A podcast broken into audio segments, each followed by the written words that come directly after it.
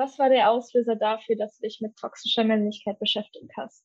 Der Auslöser, weshalb ich mich mit toxischer Männlichkeit beschäftigt habe, war, glaube ich, weniger erstmal die Auseinandersetzung mit toxischer Männlichkeit, sondern eher äh, mit der Frage, hm, wer bin ich als Mann in dieser Gesellschaft und ähm, wie habe ich durch mein Verhalten unbewusst Menschen enttäuscht und Menschen verletzt. Ähm, das war meine erste Berührung damit, mit diesem Konzept dieser Männlichkeit und was das überhaupt bedeutet.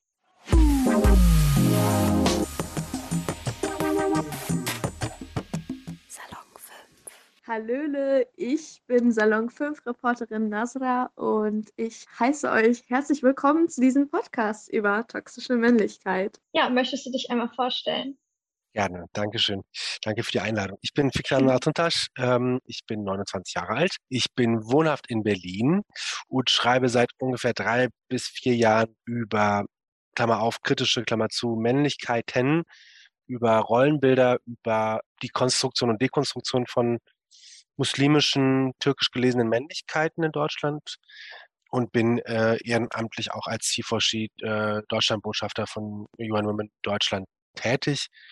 Und in dem Rahmen gebe ich eben auch Vorträge oder versucht, ähm, versuche, CIS-Männer dazu einzuladen, sich dem Kampf für Geschlechtergerechtigkeit ähm, ja, dem anzuschließen. Ich bin tatsächlich auf dich gestoßen durch deinen Artikel Männlichkeit ist schwere Kost.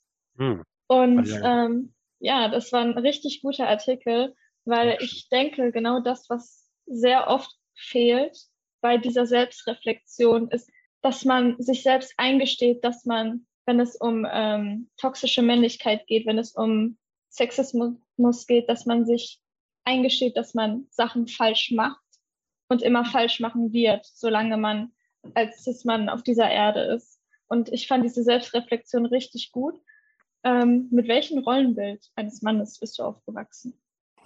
Auch das ist immer ähm, für mich immer eine schwere Frage zu beantworten, mit welchem Rollenbild ich aufgewachsen bin.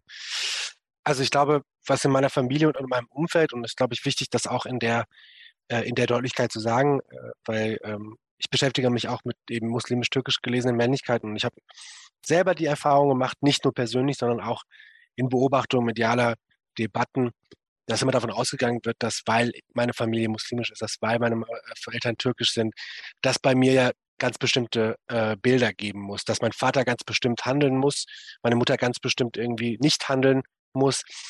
Und das heißt, mit dem, mit dieser Arbeit über Männlichkeiten überhaupt erst ins Gespräch zu kommen. Ich glaube, das ist immer so ein bisschen mein Anspruch, äh, will ich ja im Prinzip auch aufzeigen, dass wenn zum Beispiel bei weißen Männlichkeiten alle Komplexitäten, die in einer Männlichkeitskonstruktion und die Sozialisation zu Männlichkeitsbildern stattfindet, dass diese Komplexität auch eben bei nicht weißen und muslimischen türkischen Männlichkeiten auch gilt. Das heißt, natürlich äh, äh ist mein Vater oder gab es in unserer Familie Geschlechterstereotype, die gewirkt haben und es gab auf jeden Fall sehr klare Rollenbilder. Das heißt, mein Vater war derjenige, der gearbeitet hat, äh, das Geld verdient hat und derjenige, der auch bei uns entschieden hat. So. Ähm, und dominant war. So. Und meine Mutter hat ähm, eben vor allem den großen, den Löwen, äh, die, gesamte Care-Arbeit meiner, meiner Schwester übernommen. Ähm, und mein Vater war zum Beispiel, und ich sage meinen Vater ganz bewusst, weil mein Vater mein wichtigster Zugangspunkt ist zur Auseinandersetzung mit Männlichkeit. Äh, und Männlichkeit ist jetzt erstmal auch ein großer Begriff, ein, ein wissenschaftlicher Begriff, aber mir geht es darum, wenn ich mit Männlichkeit, wenn ich von Männlichkeit rede, heißt es erstmal, welche Bilder von Mannsein, Männlichkeit habe ich eigentlich? Also ich meine eigentlich Männlichkeitsbilder. Und ähm, mein Vater war eine Person, die sehr dominant war, ähm, wusste, was er tut, was nicht zu tun ist. Bei mir Gleich, auch. Genau. Und gleichzeitig ähm, war mein Vater eine sehr emotionale, sehr kreative Person. Also er hat viel geschrieben, äh, Gedichte geschrieben, viel gespielt. Ähm, also bis heute macht, macht er sehr viel Musik. Er, er, er malt. Ähm, also, also er findet auch einen gewissen Zugang, glaube ich, zu seiner eigenen Gefühlswelt durch die kreative Arbeit, mit der er sich ausdrückt. Und auch diese Ambivalenz habe ich mitbekommen und die hat einen Zugang zu mir gefunden in der Art und Weise, wie ich die Frage für mich ganz persönlich beantwortet habe, was es heißt, ein richtiger oder guter Mann zu sein. Um jetzt nochmal zurückzukommen zu dem Punkt, ne, all diese Fragen würden ja, oder all diese Aspekte würden mit der türkisch-muslimischen Männlichkeit nicht unbedingt äh, verknüpft sein, ne, zu einem kreativen, äh, emotionalen, teilweise auch fragilen, irgendwie einen Vater zu haben, der mit einem auch Musik macht und sich verletzlich zeigt, so. Ähm, Das heißt, ja, ich bin mit einem sehr klassischen Rollenbild und einem Rollenverständnis vor allem aufgewachsen. Und gleichzeitig äh, gab es Momente, die keine Irritation für eine weiße Mehrheitsgesellschaft sind, für mich aber total normal waren. Weil ähm, es ist nicht unüblich, dass ähm, in meinem Umfeld äh, die türkischen Väter ähm, Musik gemacht haben, sich verletzlich gezeigt haben, über Liebe gesungen und gestritten und geweint haben. Weißt du? Und äh, ich finde das erstmal wichtig, das auch deutlich zu machen, um auch dieses Bild, dieses kulturalisierte und essentialisierte Bild von türkisch-muslimischer Männlichkeit auch entgegenzuwirken. Das heißt, alles, was ich tue, ist irgendwo auch eine antirassistische Arbeit, die leider notwendig ist. Kurz dazu, ähm, für mich ist es auch echt schwierig, ähm, über Feminismus zu reden, wenn ich selber quasi in einer türkischen Familie aufgewachsen bin, wenn ich selber türkisch bin. Weil es ist halt immer so diese Linie zwischen, inwiefern möchte ich ähm, Rollenbilder aufdecken, aber ich möchte trotzdem nicht dazu beitragen, dass zum Beispiel weiße deutsche Freunde oder Bekannte von mir das aufgreifen als Stereotyp und sagen, ja, das ist so, weil du in einer türkischen Familie lebst. Das ist so, weil. Und ich finde, da ist das richtig schwierig, weil wenn man irgendwie über toxische Männlichkeit redet, sehr oft ist das so, dass Menschen dann direkt an quasi nicht weiße Menschen denken und deren veraltete Art von Männlichkeit, was ja. echt mies ist, weil Männlichkeit, toxische Männlichkeit ist nicht nur die Sachen der Nicht-Weißen. Es ist sehr, wie du schon gesagt hast, komplex. Und da sieht man ja schon wieder, dass es auch Facetten gibt von türkischen Vätern, die kreativ sein können, die fragil sein können. Und das finde ich richtig schön. Aber ich glaube, die Konversation zwischen toxischer Männlichkeit generell und in so kulturellen Aspekten, in äh, türkischen Communities, ist wieder ganz anders. Ich glaube, weil es auch definitiv so ist, ähm, wer hört zu? Weil ich finde, wenn man über die türkische Community redet, wenn ich zum Beispiel jetzt deutsch und weiß wäre, ich hätte halt nicht wirklich einen Anspruch darüber zu kritisieren, wie das dort läuft in diese Communities, weil ich da ja nicht wirklich drin bin, weil ich das ja nicht wirklich nachempfinden kann. Also Absolut. richtig wichtig. Äh, danke, dass du das sagst. Ich finde das total wichtig. Ähm, und gleichzeitig, was einerseits genau fordere ich eine gewisse Komplexität ein. Und gleichzeitig gibt es aber eine, eine einfache Beobachtung, die eben äh, für die gesamte Gesellschaft gilt, nämlich, dass wir in einer Patri äh, in patriarchalen Strukturen leben und die alle, von denen wir alle, unter denen wir alle leiden oder und beziehungsweise auch als, als äh, Cis-Männer hm, vor allem auch profitieren. Das dürfen man, glaube ich, auch nicht vergessen. Also genau. egal wie, wie komplex diese, diese Debatte ist, muss die Diskussion darüber eben bei allen anfangen. Ich glaube, wir dürfen auch nicht diesen Fehler machen, dass wir natürlich immer jetzt davon ausgehen, dass es für jede, also wenn wir den Dialog auch untereinander ähm, führen wollen, und natürlich gibt es äh, Aspekte von toxischer, in Anführungszeichen, Männlichkeit, ähm, auch in, in, in, meiner Familie, in meinen, äh, äh, meinen Kontexten. Aber manchmal ähm, ist natürlich schwer, dann auch mit so vorgefertigten Mustern und vorgefertigten Begriffen eine Diskussion anzufangen, wenn sie gar nicht, also wenn wir wirklich wollen, dass wir die Leute erreichen, müssen wir auch andere Wege dazu finden. Ähm, ich hatte zum Beispiel auch mal äh, einen Workshop gehabt in, in der Schule in Neukölln, äh, wo wir auch über Männlichkeit reden. Das war in, äh, in, Zusammenarbeit mit einer Kunstpädagogin. Und dann sind wir da reingegangen, das war so siebte, achte Klasse ungefähr. Und dann sagten wir so, komm, wir reden jetzt über Männlichkeit und sowas. Und alle so, was willst du von uns? Es waren auch meistens, also vor allem Leute, die jetzt äh, äh, zu Hause nicht nur Deutsch gesprochen haben. Ähm, und die haben gesagt, so, was willst du von uns und sowas und so. Dann und haben wir gesagt, okay, wir machen es anders. Wir reden mal, was für euch ein richtiger Mann. So, äh, ne, zitiert mhm. mal euren richtigen Mann. Da fing es halt an. Da haben die über gesprochen, ne, von so stereotypisierten Vorstellungen von Rolex, Geld, Familie, dies, das, bis hin zu, aber jemand auch wie Shao Kahn, jemand, der auch gut singen kann, jemand, der auch gut tanzen kann, jemand, der auch äh, dem Familie wichtig ist, etc. Ne? All, all diese Dinge.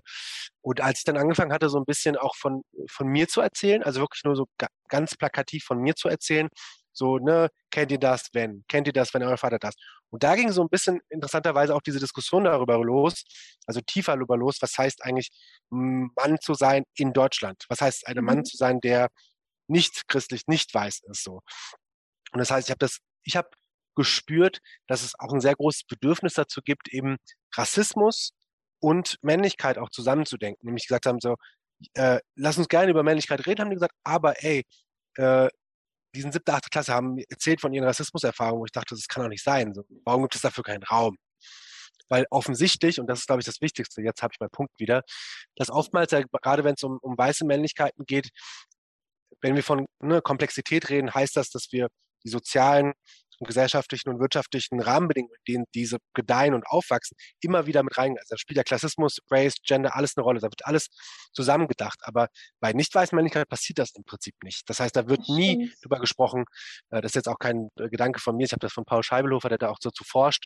Ähm, da geht es halt im Prinzip darum, natürlich hat die Art und Weise, wie du aufwächst, die Art und Weise, in welchem sozialen Rahmen du aufwächst, Einfluss darauf, wie du da, welche Männlichkeitsbilder für dich hm, eine gewisse Attraktivität erfahren und welche auch nicht und äh, wie sie aber auch gewisse Notwendigkeiten schärfen für dich selber. So, ne? Sehr plakativ formuliert, so, ne, wie kannst, also wenn du, wenn du äh, eine gewisse soziale Notwendigkeiten hast so und, und Geld verdienen musst und, und wirtschaftlich nicht ab, also Abhängigkeiten hast, so, dann, dann musst du irgendeine Form von finden, das auch zu kompensieren. So. Spielt alles eine Rolle. Also wir reden davon natürlich von Privilegien und eben auch keinen Privilegien und Marginalisierung.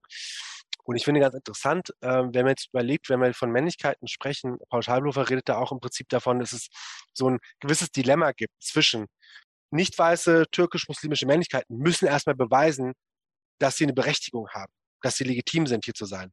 Das heißt, bevor sie das nicht machen, werden sie immer als, ne, als äh, zum Beispiel auch dichotomisiert, also als das andere gesehen. Also ihr seid die anderen, also ihr seid nicht wie wir, ihr seid das Gefährliche, ihr seid irgendwie defizitär, ihr habt irgendein Problem mit Sexismus, ihr seid irgendwie zu aggressiv, ihr seid manchmal auch, ne, was dann als, als Fetischisierung bezeichnet wird, zu krass leidenschaftlich, ihr küsst wahrscheinlich gut, weil ihr krasse Türken seid, ihr tanzt wahrscheinlich ganz gut, weil all these ja. things. Und das spielt ja alles genau. mit rein. Ähm, deshalb finde ich diese, äh, diese, äh, also die Notwendigkeit, dass wir auch über äh, so eine soziale Frage in dem Kontext sprechen, extrem wichtig und gleichzeitig aber auch eben sehr komplex. Und dann fängt es aber an, dann auch interessant zu werden, beziehungsweise ganz einfach eine gesellschaftliche Realität abzubilden. Von daher, ähm, genau, ist es, ist es, ich merke immer wieder auch, immer wenn ich neu darüber spreche, umso mehr fällt mir ein, weil ich merke, wie, weil ich habe ja im Prinzip angefangen, diese Arbeit zu machen, weil ich mir selber Fragen gestellt habe und nicht, weil ich mir große Fragen für die Gesellschaft gestellt habe, weißt du?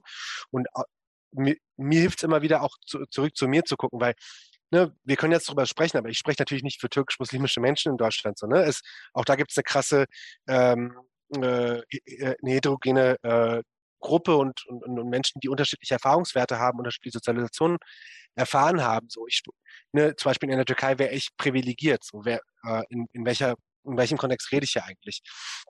Das heißt, die Realitäten von Leuten, die als türkisch gelesen werden, in Anführungszeichen, sind vielleicht aber auch kurdische Realitäten, sind alevitische, alawitische äh, etc. Realitäten, die ich gar nicht nachvollziehen kann. So, und das sind andere Formen von Diskriminierung, die dann auch innerhalb einer türkischsprachigen Community auch diskriminiert werden. Das, mach, das werde ich ja nicht, weißt du? Deshalb ähm, auch da innerhalb von dem, für was ich spreche, gibt es eine Komplexität, die ich gar nicht greifen kann. Äh, aber ich merke, viele Menschen, die zum Beispiel als migrantisch gelesen werden, haben gewisse Überschneidungen, vielleicht auch mit äh, Erfahrungen mit einem Vater, der in gewisser Form sehr dominant ist oder auch nicht, äh, mit Ambivalenzen, wie sie ähm, von, Rassismus, also von Rassismus betroffen sind und wie, da, wie sie auch in einer gewissen Ohnmacht ähm, die Bilder, die über sie gezeichnet werden, auch irgendwie annehmen müssen, weil sie manchmal auch keine, keine Kraft dazu haben, sich dagegen zu, äh, zu, dagegen zu streiten. Und äh, das, das, das treibt mich so ein bisschen an, ähm, da auch eine gewisse Form von ähm, Gegenpol zu binden und sagen, Leute, ähm, ganz ehrlich, schön und gut, aber versucht auch mal mit uns zu reden, sehr einfach und nicht nur darüber, wie ihr uns wollt in eurer Vorstellung, weil das hat natürlich auch eine politische Funktion. Denkst du, dass durch diese Rassismuserfahrung, du hast es das gerade so schön ähm, formuliert, dass man quasi Jungs sieht, die diese selben Erfahrungen haben mit dir, dass man sich auch eher dazu neigt, einfach in dieser Gruppe dort zu bleiben, die dieselben Erfahrungen haben und von außen betrachtet, von nicht weißen Personen, dann diese, diese Stereotypen werden dann, ohne dass man es möchte, noch weiter gefüttert.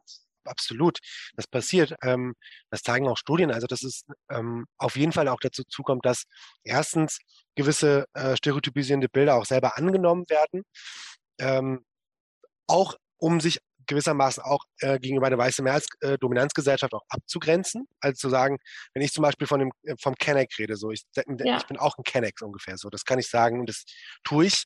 Äh, damit entsteht ja auch erstmal eine bewusste Abgrenzung, weil ich auch irgendwo aus, ähm, erstens, weil ich diese Erfahrung, die weiße Deutsche gemacht habe, damit auch nicht wirklich relaten kann. Das ist auch eine Form von mhm. unterschiedlicher Sozialisation.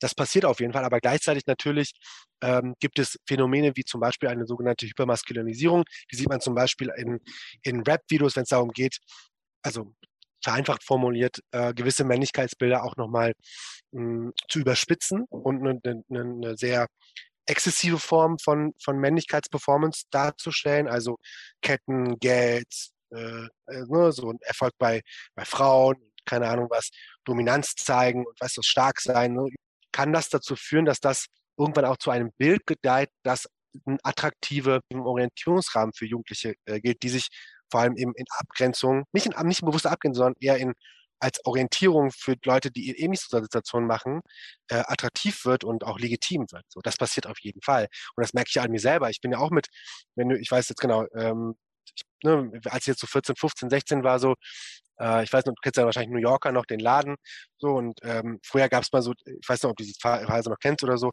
ähm, diese Jackentasche, also diese Jacken, wo man, wo man die Hände so sehr weit unter die Brust ge gesteckt hat, weißt du, so checkermäßig. Mhm. Und das habe ich früher auch gemacht, weil ich dachte so, Digga, ich kaufe jetzt nicht jetzt irgendwie wie die ganzen Deutschen irgendwas anderes, sondern I wanna be that guy. Oder ich habe dann zum Beispiel, ich hieß auf ICQ auch immer Turkish Player 92 und sowas. weißt du, all these things, I did that so. Und das war auch natürlich bewusst so zu sagen, so insgeheim höre ich auch so Deutsch-Pop-Sachen, aber ganz ehrlich, wenn, if we wanna be real. Mark Forster. Ja, okay, das war so weit, so, so weit, so weit kam es nicht, aber ne, äh, so, es gab natürlich Sachen, die ich von meinen Jungs gerne gehört habe und Sachen, die ich halt irgendwie selber gehört habe. So, aber mhm. genau, aber es geht mehr darum, äh, diese Ambivalenz verspüren, glaube ich, auch viele und viele dann eben mehr oder auch weniger, aber es gibt sie, dass es immer wieder unterschiedliche Angebote gibt, weil natürlich ähm, wird eine, wird die Debatte um Männlichkeiten in Deutschland und auch eine sogenannte hegemoniale Männlichkeit, also eine Männlichkeit, die vorherrschend ist äh, und als Orientierungsrahmen für die Gesellschaft gilt, die ist natürlich weiß, cis, hetero, able-bodied. Das heißt, ich kann dem nicht entsprechen. Das heißt, weil ich dem nicht entsprechen kann, muss ich irgendwas finden, was für mich irgendwie attraktiv wird, weißt ja, du? Ja, das, das macht Sinn. Ich glaube auch, dass ähm, Männlichkeit auch sehr, sehr krass davon geprägt ist. Also diese, dieser, dass Feminin-Sein sehr abstoßend ist also wir haben ja auch noch Community-Beiträge bekommen zu dem Thema. Und ich glaube, in jedem Beitrag habe ich halt eben gelesen, dass ähm, die Jungs eben Probleme hatten, ähm, weibliche Seiten zu zeigen, weil das eben fast gar nicht repräsentiert wird bei Männern. Dieses, was bei dir zum ähm, als Vaterfigur da war, dieses Sentimentale, dieses Fragile, dass viele das eben nicht hatten früher. Und ähm, dann sehr lange abgestoßen haben und bis heute noch Probleme haben, Gefühle auszudrücken zum Beispiel und sensibel zu sein. Und ja, also ich finde das echt krass. Also ich bin auch mit sehr vielen Jungs aufgewachsen und ich habe bemerkt, je älter wir wurden, desto schwerer fiel es ihnen, Gefühle auszudrücken. Weil als Kind, als, als Kleinkind, als Baby, da ist es noch ganz normal, da findet das doch gar niemand schlimm. Aber ähm, ja, je mehr man quasi sozialisiert wird, desto krasser ist diese Diskrepanz zwischen quasi weiblichen Personen, männlichen Personen, jetzt vereinfacht gesagt, ähm, mit Gefühlen ausdrücken. Wie war das denn bei dir so? Genauso.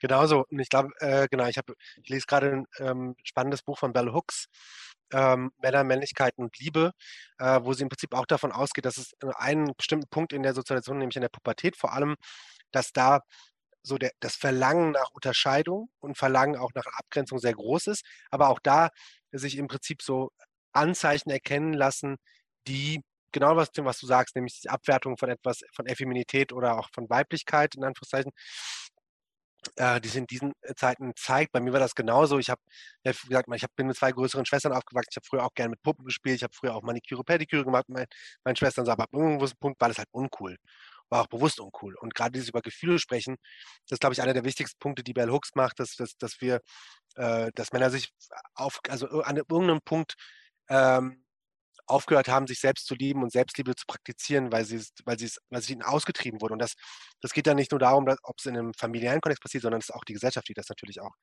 äh, fordert. Äh, also von ne, Gender Marketing bis hin zu ähm, mit welchen Vorbildern haben wir es eigentlich zu tun. Ne? Ähm, mhm. Ähm, auch das ist eine, eine, eine, Sache, die sich gar nicht so krass wirklich geändert hat in Deutschland, so wirklich, aber es passiert was. Ähm, ja, genau, ist genau das Gleiche. Also ich bin da genauso und es war bis, wie gesagt, drei, vier, fünf Jahren war ich da genauso und ich war so sehr, also ich bin immer noch voll verhangen in diesen, in diesen Bildern und ich merke, manchmal fühlt sich das irgendwie, also fühlt sich das, auch wenn es vielleicht nicht gut tun soll, aber es, es fängt mich natürlich auf. Also das ist immer, wenn ich merke, ähm, ich will ähm, durch mein Verhalten dem, was das Patriarchat mir sagt, was Gutes, einen Streich spielen, merke ich aber, es tut manchmal auch wieder ganz gut weil, weil ich dadurch eine Akzept, Akzeptanz auch erfahre, weißt du? Zu sagen, ich gehe jetzt ins Stadion und trinke jetzt ein Bier und dann gehe ich, brr, weißt du? Da sind 50.000 andere Jungs, die sagen, geil, Alter, geil. Aber während, ne, wenn ich jetzt zum Beispiel da irgendwie ähm, jetzt überspitzt formuliert mit, äh, mit, äh, mit lackierten Fingernägeln hingehen würde und, und ne, irgendwie das Genderfluides anziehen würde, so, it is what it is. Ja. Deshalb ähm, genau, aber es war genauso, wie du sagst, bei mir und äh, ich bin noch immer in dem sehr starken und intensiven Prozess, das in irgendeiner Form, also jeden Tag mich darin zu erinnern, ähm, dass es auch kleine Schritte benötigt, sich auch in eine gewisse Gewohnheit zu begeben, ähm, das, was man als richtig achtet, auch zu sagen, nee, und sich dagegen zu stellen. Ich glaube, das Schlimme ist auch noch, erstens, es wird erwartet, dass Männer quasi nicht weinen, dass sie nicht Traurigkeit zeigen, dass sie irgendwie quasi emotionslos sind. Ja. Aber wenn es um Wut geht, wenn es um Aggression geht, das wird aktiv vom Patriarchat gefördert, weil das als männlich erachtet wird. Und ich glaube, das, mhm. das tut gar nicht gut. Also ich hatte ähm, jetzt letzten Samstag auch durch Salon 5, wir hatten einen Poetry Slam und da gab es einen Poetry Slam über genau das, über diese Aggressivität, ähm, die man quasi ja, erfährt, aber auch praktiziert aktiv und wie das sich auf die Person eben auswirkt, äh, hä, wie sich das auf die Person aufwirkt, auswirkt, so. Und ich finde das auch, das echt krass, also, ja. Und ich muss auch noch mal dazu sagen, für mich, also ich habe eigentlich schon sehr früh bemerkt, diese Diskrepanz zwischen ähm, ja, weiblich und männlich gelesenen Personen dieses, wie man Gefühle ausdrückt, was, was ist Männlichkeit, was ist weiblich sein. Und ähm, habe dann quasi sehr oft mit meinen ähm, männlichen Freunden dann darüber geredet. Und ich glaube, also bei einem Kumpel war das so, ähm, ich muss da hier kurz Hallo zu Christoph sagen. Früher hatten wir sehr viele Konflikte wegen Feminismus, ähm, weil er quasi total anders sozialisiert worden ist. Also im Familienbereich, soweit er mir das jetzt erzählt hat, hat er eigentlich gar nicht dieses, diese toxischen Rollenbilder bekommen. Das ging eher sogar für die Freunde und äh, Peer Groups. Da hat er das so ein bisschen mitbekommen und ver, äh, verinnerlicht quasi. Und immer als ich mit ihm darüber geredet habe, so, hey, das ist, das ist nicht, was ein Mann ausmacht. Männer können sich auch schminken. Hier Surprise sie können das und das machen, das, ist, das macht sie nicht weniger Mann. Ähm, für ihn war das früher so eine total komische Idee, so total abstoßend einfach. Und heute reden wir total offen drüber, weil ich glaube, das Wichtigste ist, dass junge Männer realisieren, dass es sie selbst betrifft, das Patriarchat. Und dann fängt es an zu klicken. Ich glaube, ich glaube, in deinem Post meintest du auch, dass es dir geholfen hat, dass weibliche Freunde dich darauf aufmerksam gemacht haben. Das hast du auch vorhin im ähm, Interview erwähnt. Mhm. Und das habe ich tatsächlich immer früher mit meinem Kumpel, mit meinen männlichen Freunden da gemacht. Und äh, was ich dann jetzt auch bemerke, ist, wie, wie reflektiert er jetzt mit diesem Thema umgeht. Was würdest du denn jungen Männern jetzt auf den Weg geben, dass sie diese Selbstreflexion anfangen? Welche Fragen müssen sie sich denn stellen? Du hast ja gesagt, dass du früher dir ein paar Fragen gestellt hast. Vielleicht kannst du die mal aufwerfen. Ähm, ich glaube, erstmal ähm, genau, finde ich das total gut, ähm, dass deine Gespräche mit deinen Freunden deinen Nicht-Freunden was gebracht haben, aber gleichzeitig ist natürlich auch ein Problem, weil erste Sache, die ich, glaube ich, Männern mitgeben wollen würde, wenn man es jetzt so einfach einer Jungen mitgeben würde, ist, dass, dass sie das nicht als Aufgabe von ihren äh, weiblich gelesenen Freundinnen verstehen müssen. Ich glaube, das ja. ist das Allerwichtigste. Und ich, ja, ich, I'm struggling too with that. Ne? Das jetzt, ich sage jetzt immer, äh, als ob ich diese Fragen jeden Tag mir selber stellen würde. Ne? Also ich ja, bin, hab, meine Freundin ist immer noch da, sie stellt mir immer noch die Fragen so und das ist ein ständiger Prozess. Ähm, genau, ich glaube, äh, wie du richtig sagst, ähm, das ist ein Prozess, der von einem selber kommen muss, weil ich glaube, ähm, das, was man weiß, wie das Patriarchat ähm, weiblich gelesenen Personen ähm, schadet. Darüber weiß man alles im Prinzip. Das ist eine Sache, die, die wurde schon durch feministische Kämpfe gestaltet, auf den Tisch gelegt, diskutiert, aufmerksam gemacht.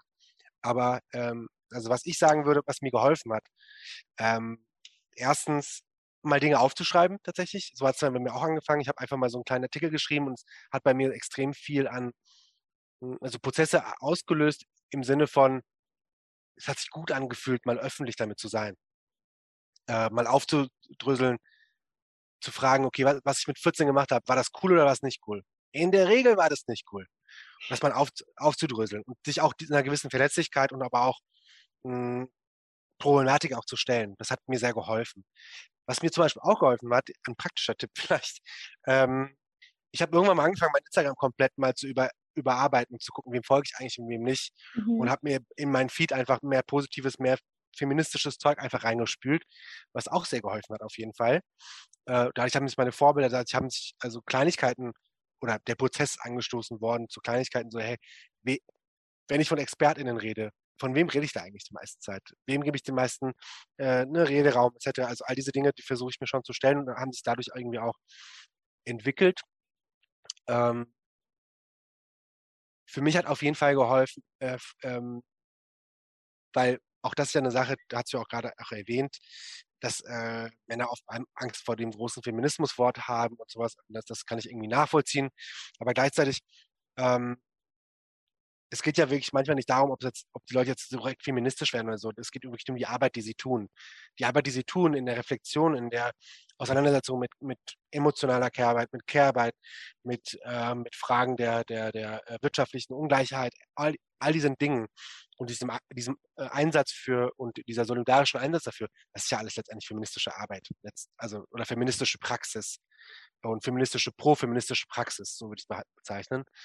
Ähm, das heißt, für mich hat es auf jeden Fall sehr viel gebracht, es aufzuschreiben und über die Fragen nach dem richtigen Mann sein, dem richtigen Mann, den Zugang zu Männlichkeitsdebatten zu finden und von da aus sich dann auch gedanklich und auch theoretisch feministischen Diskursen anzuschließen, anzudocken, gedanklich und daran teilzuhaben und da und vor allem als Heteromann äh, zu lernen. Das ist, glaube ich, das Allerwichtigste. Das Wichtigste. Und ich glaube, irgendwann hm, habe ich auch oder ich versuche immer wieder auch mich darin zu, zu schulen, zu merken, so auch so anzuerkennen, Männer und Frauen, wenn, wenn wir in dieser Binarität bleiben, sind nicht, gleich, äh, sind nicht gleichwertig in unserer Gesellschaft und sind auch ähm, und haben nicht die gleichen Chancen in der Gesellschaft. Also wir sehen in einer ungerechten, misogynen Gesellschaft und das, diese Realisierung braucht erstmal Zeit. Also die Realisierung auch mal stehen zu lassen und nicht zu sagen, aber was ist denn mit, weißt mhm. du? Weil ich natürlich, und das ist eine Sache, die darf man auch nicht vergessen, wenn, wenn gerade Männer äh, einbeziehen wollen, sich dem Kampf für Geschlechtergerechtigkeit einzusetzen, es gibt natürlich auch Verletzungen durch das Patriarchat, wie du sagst, die vor allem Männer äh, betreffen. Die meisten ähm, Personen, die von, äh, von Gewalt äh, betroffen sind, sind Männer. Und das ist Gewalt von Männern an Männer. So äh, Waffengewalt, vor allem äh, sind Männer davon betroffen. Wenn du eben sagst, toxische Männlichkeit, zu was das führt, wir kennen natürlich alle die, die, äh, die Zahlen zu, dass Männer häufiger von Suizid betroffen sind, dass Männer zum Beispiel viel weniger zur Krebsvorsorgeuntersuchung gehen, dass Männer in der Regel äh, mehr an Übergewicht leiden, dass Männer zum Beispiel auch eher rauchen äh, als, als, als Frauen. Ähm, aber gleichzeitig zum Beispiel ihre Gesundheitskompetenz als viel äh, gesünder und viel besser einschätzen, obwohl es halt irgendwie auch nicht stimmt. Also was hat natürlich auch damit was zu tun, so wer hat mehr Zeit auch Sport zu machen, wer hat mehr Zeit auch Dinge zu machen, da stehen, da stehen ja dem zugrunde liegen ja sehr viele Ungerechtigkeiten. Ähm, genau, also für mich ist es tatsächlich einfach wichtig, auch anzuerkennen, dass es Verletzungen von Männern gibt, hm, dass es auch eine Sache ist, dass man ihnen auch klar machen muss, dass dieses ganze ne, Thema Mental Health, das ganze Thema Aggression und Wut, Umgang mit Gefühlen, äh, all diese Sachen mit, wie stellt man sich Sex vor zum Beispiel, warum Bodyshaming, warum auch dieser Drang nach muskulärem Körper. All das hat auch immer was damit zu tun, wie wir äh, unsere Männlichkeit skizzieren und welchen Vorbildern wir auch nachahmen wollen. Und wenn wir das hinkriegen, da zu intervenieren und zu sagen, ey, hast du mal darüber nachgedacht, woher das eigentlich kommt, woher du das? Das zeigen auch zum Beispiel die aktuellen Zahlen. So, wenn man zum Beispiel denkt, ähm, äh, es gibt diesen aktuellen Gleichstellungsbericht der Bundesregierung, wo es auch um, um, Digitalisierung ging und da wurden zum Beispiel auch Fragen gestellt, so welche Rollenverständnisse gibt es eigentlich in der digitalen Welt? Und da, in der digitalen Welt gibt es eine sehr klare Vorstellung darüber, was als, äh, als richtiger Mann und als richtige Frau gesehen wird. Und vor allem, wenn man überlegt, äh, ne, es wird ja auch immer so Schönheitsfilter und sowas geredet, äh, man würde jetzt denken, das machen nur weiblich gelesene Personen, aber so ist das nicht. Es gibt auch diese Versuche ähm, oder Männer nehmen nicht so ganz häufig äh, wie, wie, Frauen in der Binarität, aber schon auch genug. Auch durch so Schönheitsfilter nehmen sie ähm, Vorkehrungen an ihrem Körper äh, wahr und so. Also es gibt die gleichen Druckverhältnisse gibt es auch da. Das dürfen wir einfach nicht vergessen, dass äh, wir denken, dass, dass, dass, nur Frauen davon betroffen sind und Frauen sich auseinandersetzen. So, äh, so ist es nicht. Und diese Komplexität auch in der Debatte auf, äh, aufmerksam machen, das ist total wichtig, weil, wie du schon sagst, es ist es wäre eigentlich einfach zu verstehen, dass es Ungerechtigkeiten gibt, dass es Probleme gibt, aber Männer haben sich natürlich auch daran gewöhnt, dass gerade diese Fragen nach ähm, feministisch, Feminismus und äh, Geschlechtergerechtigkeit immer eine Sache ist, die von Frauen geleistet wird, obwohl sie halt Männer genauso betrifft. Und da müssen wir reinhaken, da müssen wir auch Angebote schaffen, aber die müssen von Männern kommen vor allem. Aber nicht ja. im Sinne von Männer haben das Rad neu erfunden, haben sie nicht, sondern natürlich auch äh, in Anlehnung, in Respekt, in Solidarität mit den Kämpfen, die schon geführt worden sind leichter als gesagt als getan. I, struggle myself. Aber ähm, genau, also es gibt gewisse Sachen, die man machen kann und die jeder Mann machen kann. Ähm, aber sie müssen im Prinzip heute damit anfangen, weil jeden Tag verstärken sich Ungleichheiten, jeden Tag verstärken sich Ungerechtigkeiten, wenn wir nichts tun. Und das führt eben letztendlich dazu, dass es all diese Ungerechtigkeiten, all diese Probleme gibt, von denen wir die ganze Zeit erzählen. Was bedeutet Mannsein für dich jetzt? Boah, ähm, das ist eine komplexe Frage. Ich glaube, Mannsein für mich bedeutet, also einerseits natürlich so, ich, ich definiere mich als, also ne, meine Pronomen sind he, him, ich werde, ich bin, ich werde als cis-heteroman gelesen und ich, äh, so, das heißt, bedeutet natürlich erstmal eine Form von Identität, die ich habe. So, ob das jetzt gut oder schlecht ist, sei mal dahingestellt, aber es ist erstmal eine Identität, äh, mit der ich mich, äh, in der ich mich wiederfinde. Äh, für mich aber dann Mannsein heute bedeutet vor allem auch eine gesellschaftliche Stellung. Es bedeutet eine Handlungspraxis, es bedeutet ein Orientierungsrahmen, Mannsein heute. Und es bedeutet vor allem auch ähm, sehr viel Unsicherheit, die auch viel mit Religion zu tun hat, dass es einfach nicht mehr okay ist, dass Männer gesellschaftliche äh, Machtverhältnisse zu ihren Gunsten beeinflussen können. Und was hättest du dir gewünscht, als Kind beigebracht bekommen zu haben über das Thema Männlichkeit? Was ist ein Mann? Ich weiß nicht, ich finde, genau, ich, ich habe immer, ähm, also ich weiß nicht, ob man, ob das man das beigebracht hätte, aber ich, ich glaube, ich hätte mir zum Beispiel, also wenn ich jetzt zum Beispiel merke, und das äh, will ich jetzt gar nicht in äh, ageistisch verstanden haben, sondern ich glaube, du bist eine andere Generation als ich und wenn ich wenn ich in deinem Alter äh, so über diese Themen sprechen könnte, Lord. Also, ne, und es ist, ich finde es total spannend, weil ich natürlich nicht so weit war, auf gar keinen Fall.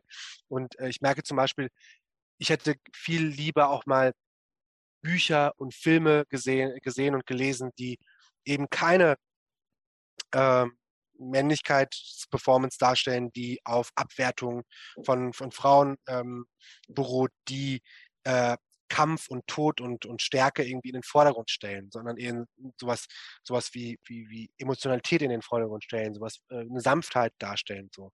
Dass das als legitim, als gleichwertig legitim gesehen wird. Das hätte ich mir, glaube ich, gewünscht.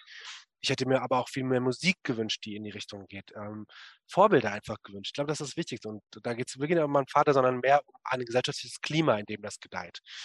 Ähm, ich hätte mir viel mehr Intervention auch bei so Gender-Marketing und bei sexistischer Werbung gewünscht. Ich hätte mir ähm, natürlich auch gewünscht, dass meinen Jungs nicht äh, sexistische Sprüche und Witze gebracht haben und auch viele Grenzüberschreitungen äh, gemacht hätte. So.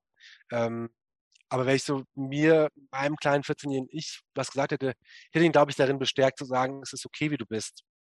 Und da geht es weniger jetzt auch um die Frage, eine gute oder schlechte Männlichkeit, weil das auch eine andere theoretische Debatte, aber es ist gut, wie du dich definierst und es ist gut, dass du deinen eigenen Weg in darin findest. Ähm, weil, und das ist, mag jetzt aus so einer theoretisch-politischen Diskussionsdebatte und Perspektive irgendwie sehr einfach sein, aber ich, ich finde schon, wir müssen uns effektiv die Frage stellen, wie können wir diese jungen Männer und Jungs erreichen? Und ne, zum Beispiel die junge Männerarbeit macht da ihren Ta Teil dazu in der sozialen Arbeit so. Aber wie können wir zum Beispiel dieses Thema auch äh, inklusiv in der, in der der Schule denken. Also warum gibt es zum Beispiel auch kein, äh, kein Fach, das Geschlechtergerechtigkeit heißt?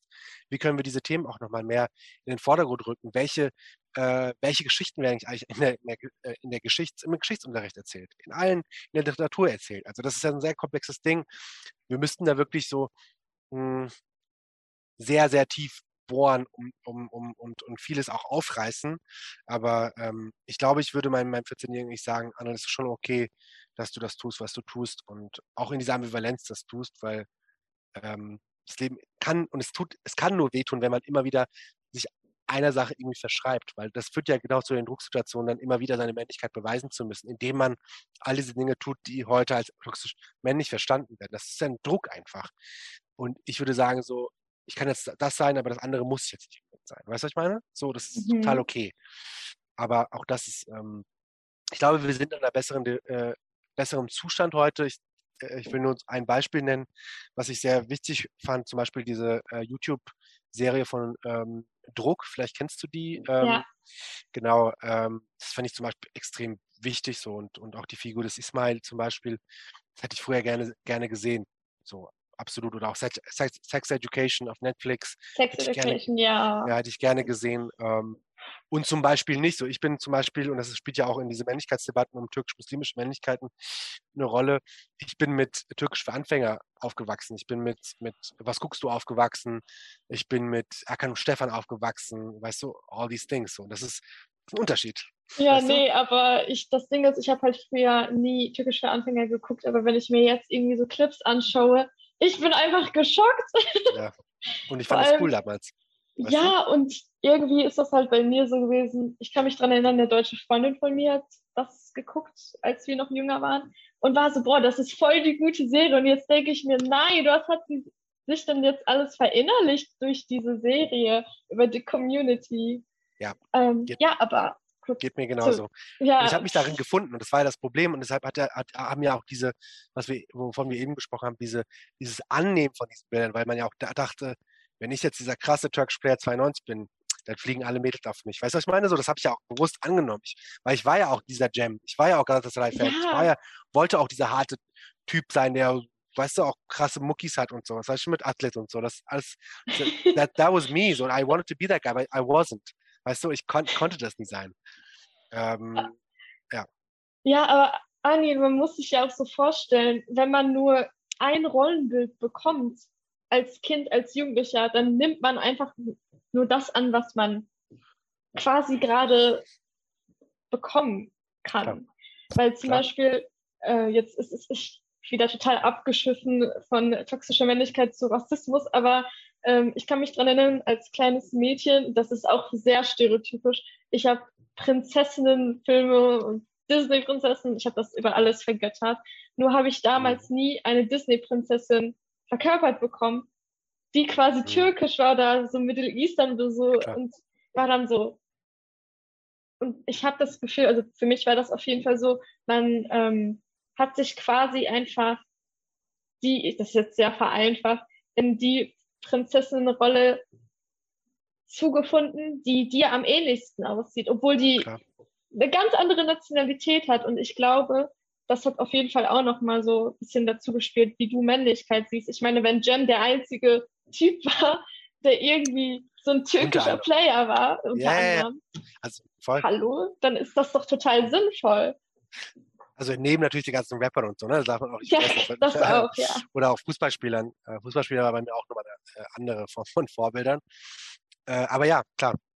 Ich glaube, Weil, das, ja. ja, Entschuldigung. Alles gut. Weil unter anderem sieht man ja, ähm, denke ich auch, vor allem früher sieht man ja so von türkische Männer eher in der Entertainment-Branche als in hohen Positionen, in, als in der Politik, als als quasi, wenn man das jetzt mit weißen deutschen Positionen vergleicht, ich sehe da auf jeden Fall einen Unterschied drin. Ja. Und ich glaube, deshalb findet man sich da auch nicht so in der Position wieder als Politiker, was sich zum Glück dieses, ja, die letzten paar Jahrzehnte geändert hat. Es sind auch viel mehr nicht weiße ja. PolitikerInnen im Bundesrat und so, aber ich glaube, you get the idea, right? Yes, yes I do. Perfekt. Ja.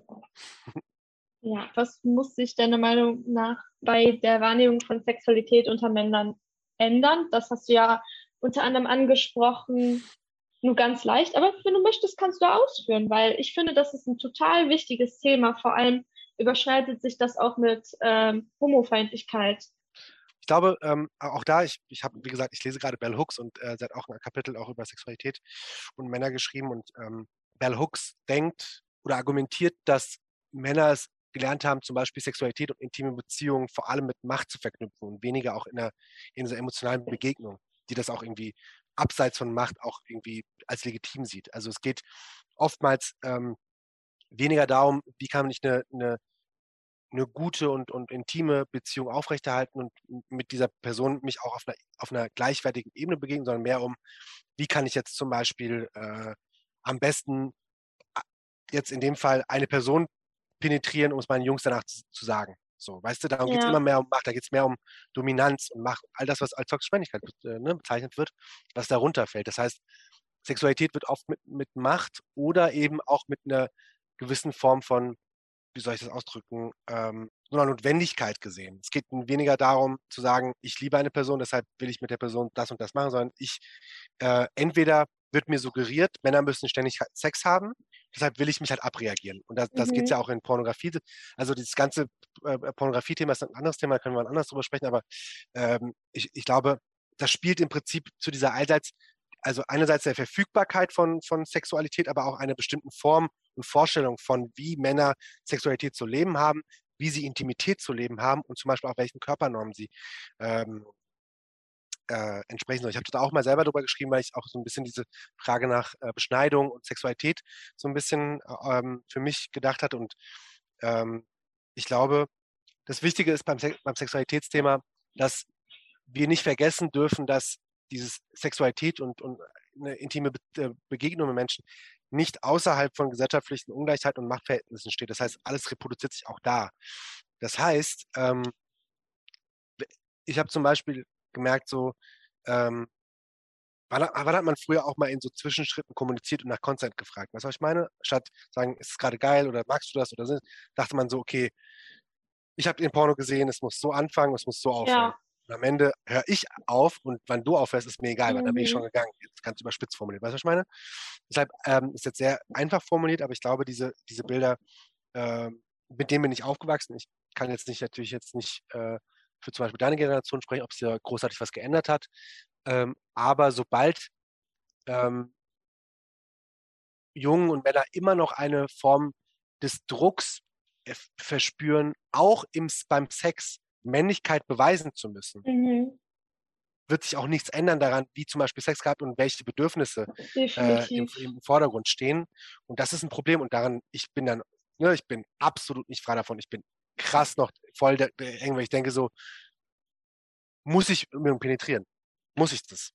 Oder kann man einfach mal kuscheln und was anderes machen? Weißt du, was ich meine? So, das ist immer so, aber mir, mir wird die Vorstellung, ich muss jetzt überspitzt formuliert mit einem großen Schwanz eine halbe Stunde penetrieren und dann, weißt du, was ich meine? Und das ist eine Sache, ja. wie kann man, also wie willst du deine eigene Sexualität erfahren? Wenn du denkst, du musst erstmal ein Programm ablaufen, bevor du dann sagen kannst, eigentlich mag ich auch Händchen halten, mhm. kurz lachen, kurz einschlafen, kurz whatever, Kings ausleben, whatever, all these things. Und das ist Sache, ich bin da gar nicht so drin, aber ich finde einfach den, Aspekt, den Bell Hooks macht, im Prinzip, äh, wie können wir äh, Männer dazu einladen, das frei von Macht und Machtdemonstration zu sehen, auch im Sexleben. Und das finde ich einen sehr spannenden Gedanken. Ja, also ich kann einfach nur alles bestätigen, was du so vorhin gesagt hast. Es gibt ja auch total viele Statistiken, zu der Geschlechterungerechtigkeit beim Sex, like Orgasm Gap, Gap da zum Beispiel. Ähm, genau, alles gut. Ich, das ist eine Konversation, wir können ruhig reinreden, hab da kein Problem mit. Ähm, ja, und ich denke, Pornografie, das ist ja auch ein anderes Thema, was wir bald ansprechen werden, zum Glück. Die Rollenbilder, die dort vermittelt werden, dass der Mann auch immer dominant ist, dass der Mann immer penetriert ist, das ist ja auch wieder die eine Sache. Und ich denke, also Intimität und Sex ist so einer der most sacred things to have einfach. Und wenn das schon so sehr mit Rollenbildern versetzt ist und kein, keine realistische, quasi keine realistischen Vorbilder oder ich weiß nicht, wie man das formulieren kann, wenn es, wenn es nichts gibt, was wirklich realistisch Sex darstellt zwischen Partnern und nicht dieses, dieses Macht, diese, diese Macht quasi, wie hast du das formuliert? Hau mal raus. Macht, Machtdemonstrationen? Genau. Ja. Weil das eben toxische Männlichkeit extrem beeinflusst. Tada. Absolut.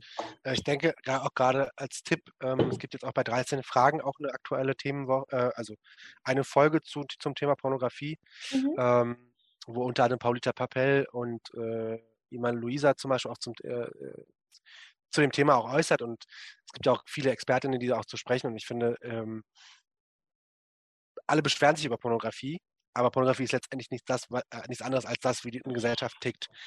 Und wenn wir versuchen, anders zu ticken, dann wird sich auch Pornografie verändern. Und es gibt auch, wie gesagt, sehr viele spannende Projekte und, und feministische RegisseurInnen, die eben, was du sagst, ein realistisches Bild ähm, darstellen. Ich meine, da gibt es ja diesen Begriff, dieses Male Gaze, alles passiert auch mhm. aus dem mhm. Blick von, von Männern heraus. Und ich hatte zum Beispiel auch mal die Möglichkeit bei einem äh, Indie-Pornografie-Seite, äh, wurde angefragt über Madita Oeming, äh, eine der bekanntesten, also ich weiß nicht, ob sie als Pornowissenschaftlerin äh, bezeichnet, aber auf jeden Fall lieben Gruß. Ähm, eine Person, die ist sehr, äh, äh, also eine der wichtigsten Expertinnen zum Thema Pornografie. Und ähm, ich wurde im Prinzip dazu eingeladen, äh, glaube ich, ich weiß nicht, so zehn oder zwölf Pornos anzugucken und sie zu mhm. taggen. Also ne, man gibt ja so mhm. Suchfelder bei Pornos und all these things. Und, äh, und wurde die Frage gestellt, was, was erscheint euch als normal, was habt ihr schon mal gesehen und was habt ihr noch nicht gesehen? Und da habe ich so Sachen gesehen, dachte mir so, okay, das habe ich gesehen, das ich gesehen. Und dachte, hm, das habe ich jetzt nicht gesehen. Zum Beispiel, dass Männer zwischendurch auch lachen. Ich, ich, ich spare jetzt die Details, aber so Sachen wie Lachen, wie zum Beispiel auch äh, einen Mann beim Kommen zu zeigen. Ne? Auch mhm. das, also weniger äh, in Form von Sperma, sondern mehr in Form von, ja, einem Gesicht, das sich verzieht. Also Vokal, in gewisse Fälle. Ja. I get it. Genau, you get it so. Und das fand ich total spannend und ähm, aber spannend im Sinne von nicht, nicht nur es zu sehen, sondern auch zu merken, das führt bei mir zu einer Irritation, weil ich gucke seitdem ich 13 bin Pornos und ich habe mhm. I've watched them fucking all so ungefähr äh, und es war mir so so, was man sich auch dann gewöhnt, mit Bildern auch eine gewisse ja. Befriedigung bei sich zu, auszulösen. Es war so, hm, this takes a bit longer, aber that's what we need, time. So, wir müssen es ja äh, von daher ähm, fand ich nur so ein spannenden, spannendes Experiment für mich, weil ich auch gemerkt habe, so ich bin, wow, ich denke auch nur an, das muss das und ne, Person mhm. muss das und das haben und sowas, aber da gibt es so viele Sachen, die auch gerade, äh, vielleicht jetzt eine sehr steile These, aber Männer und ich auch selber äh, in meiner Sexualität noch nicht für mich erfahren habe, weil ich denke so, I don't do that, like, mm -mm, that's not. Also I shouldn't do that. Ne? Auch Angst oh. vor der oh. Verletzlichkeit.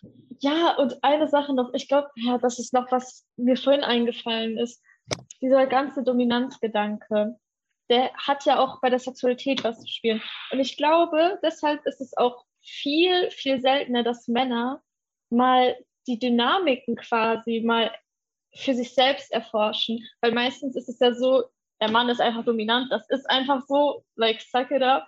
Aber es wird, glaube ich, es ist, es ist halt eben nicht so normal, dass der Mann eben nicht dominant ist dass es ganz andere Dynamiken gibt, dass Kings ausprobiert werden. Und das ist halt auch echt schade, weil ich glaube, sehr viele Männer sich einfach nicht trauen, aus, aus diesem Käfig, das toxische Männlichkeit ist, rauszugehen. Und ähm, ich, ich sage es jetzt mal so ganz provokant. Ich finde das halt einfach schade, wie Männer sich quasi diesen Pleasure verwehren, mhm. weil sie nicht außerhalb von diesen Normen sich das einfach nicht gewö daran gewöhnt sind. Wie du vorhin gesagt hast, du hast zum Beispiel dort dann erfahren, dass es ganz andere Arten von Pornografie gibt, wo Intimität gezeigt wird. Und das ist halt auch richtig wichtig. Gibt, gibt es noch eine Message, die du Jungen und Männern weitergeben möchtest, vor allem jetzt gerade die hier zuhören? Das Wichtigste ist ähm, einerseits, sich nicht nur als Teil mh, hm, des Problems irgendwie zu sehen, wenn wir davon reden, Gleichberechtigung und Geschlechtergerechtigkeit zu erwähnen, sondern als auch als Teil der Lösung. Weil anders mhm. geht es nicht. Und ähm, einfach formuliert, Feminismus ist nicht, so, nicht nur was für Frauen oder sowas, sondern auch unbedingt und vor allem auch äh, für, für Männer, um sich selbst zu verwirklichen, ähm, sich von Rollenbildern wegzubegreifen und sich auch ähm, gewisse Orientierungsrahmen, die früher irgendwie wichtig waren, sich davon zu lösen und dadurch auch den Druck wegzunehmen. Mhm. Und das mhm. Wichtigste ist, glaube ich, auch, ähm, sich darüber im Klaren zu sein, dass zum Beispiel Sexismus so sexualisierte Gewalt im Kopf oft anfängt. Das ist nicht nur, wenn irgendwie ne, Trigger Warning äh, physische Gewalt passiert, sondern ähm, es fängt im Kopf an bei Catcalling, bei, bei, bei, bei Mansplaining, bei, bei all these things, you know. Ähm, sich darüber auch Gedanken zu machen und darüber viel zu lernen, weil ähm, es braucht Solidarität und es braucht vor allem Männer, die sich verändern. Das ist keine Aufgabe von Frauen, weil Männer müssen sich in der Hinsicht verändern und dass, dass, dass man auch untereinander vor allem über Sexismus redet und sexistische Witze nicht mehr zulässt. Das ist ganz wichtig, denn nur so können wir das auch als, als No-Go begreifen. Wenn es immer wieder auch unter der Hand irgendwie als Witz ver äh, verstanden wird, dann reproduzieren wir das Problem stärker, als wir denken. So. Von daher, dass man Appell und lernt und hört zu von, äh, von, Feministinnen, die diese Arbeit schon vorher gemacht haben und folgt ihnen auf Instagram, unterstützt sie, seid solidarisch und ähm, seid euch bewusst, dass ihr als Mann auch natürlich verletzt werdet durch dieses Patriarchat, aber ihr auch Chancen und, und, und Möglichkeiten habt, die euch das Patriarchat gibt und seid solidarisch mit diesen Möglichkeiten. That's, that's it. Möchtest du eben dein Instagram verlinken? Äh, kann ich gerne machen. Äh, vielleicht underscore unterstrich F-A-A-N-I-L. Aber ähm, lieber, dass ihr mir nicht folgt, sondern äh, den anderen feministischen Accounts folgt ihnen lieber, weil die machen die Arbeit, von denen ich auch profitiere. Okay, also es war richtig schön, dieses Gespräch mit dir zu führen. Toll, dass du hier warst. Danke, danke für die Einladung und vielen Dank, äh, dass ich äh, auch von dir lernen durfte und wir gemeinsam darüber sprechen konnten. Wenn euch dieser Podcast gefallen hat und ihr mehr von uns mitbekommen wollt, folgt uns doch auf Insta bei Salon 5